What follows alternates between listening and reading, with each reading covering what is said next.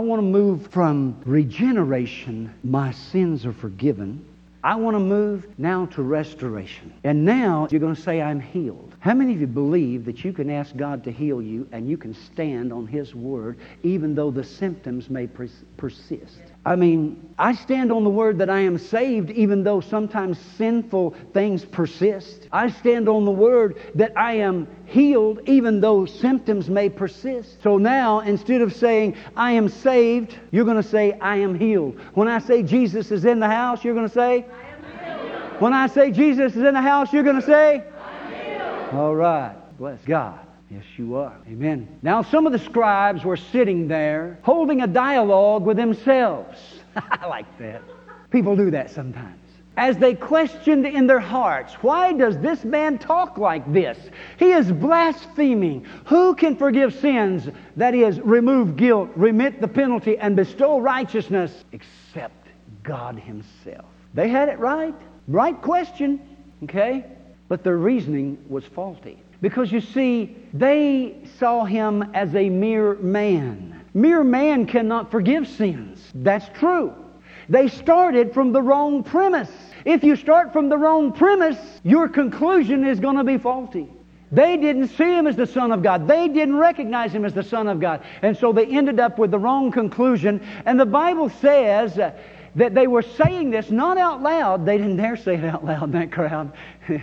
These people worshiped him. But you know what? Every time you get in a group of worshipers, you're going to have some skeptics. There's always going to be some skeptics say, well, I don't know. And you can just watch. You'll see them.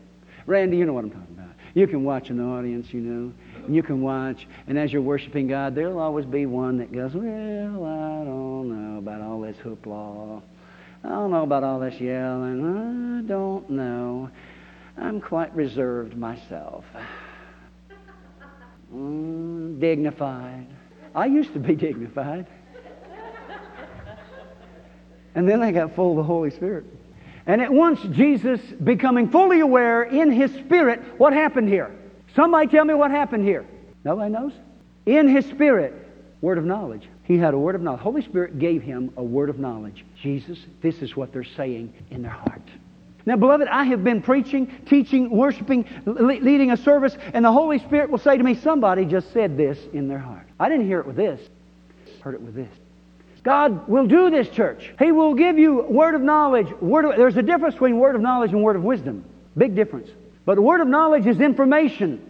Hopefully, He gives you the word of wisdom to know how to use the information. But it's a word. It's not a deposit of all the knowledge or wisdom of God. It's just a word.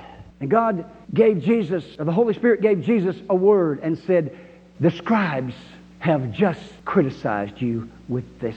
They don't believe you can forgive sin. He was given that knowledge. And he said, Why do you argue and debate within yourselves? Why are you having this discussion in your heart? He said, Which is easier? To say to the paralyzed man, Your sins are for. This troubled me for a long time. Years I have spent on this passage. God, which is easier to say, Thy sins are forgiven thee, or Arise, take up your mat, and walk. Which is easier? Can I just, if you're struggling with that and trying to grapple with that, as I am sure the scribes did when he said it to them, then I, I want to help you out. Question which is easier to say, Thy sins be forgiven, or rise, take up your bed and walk? Question, which is easier? How many say it's easier to say, Thy sins be forgiven thee? Raise your hand. How many say it's easier to say, Rise, take up your bed and walk? Raise your hand.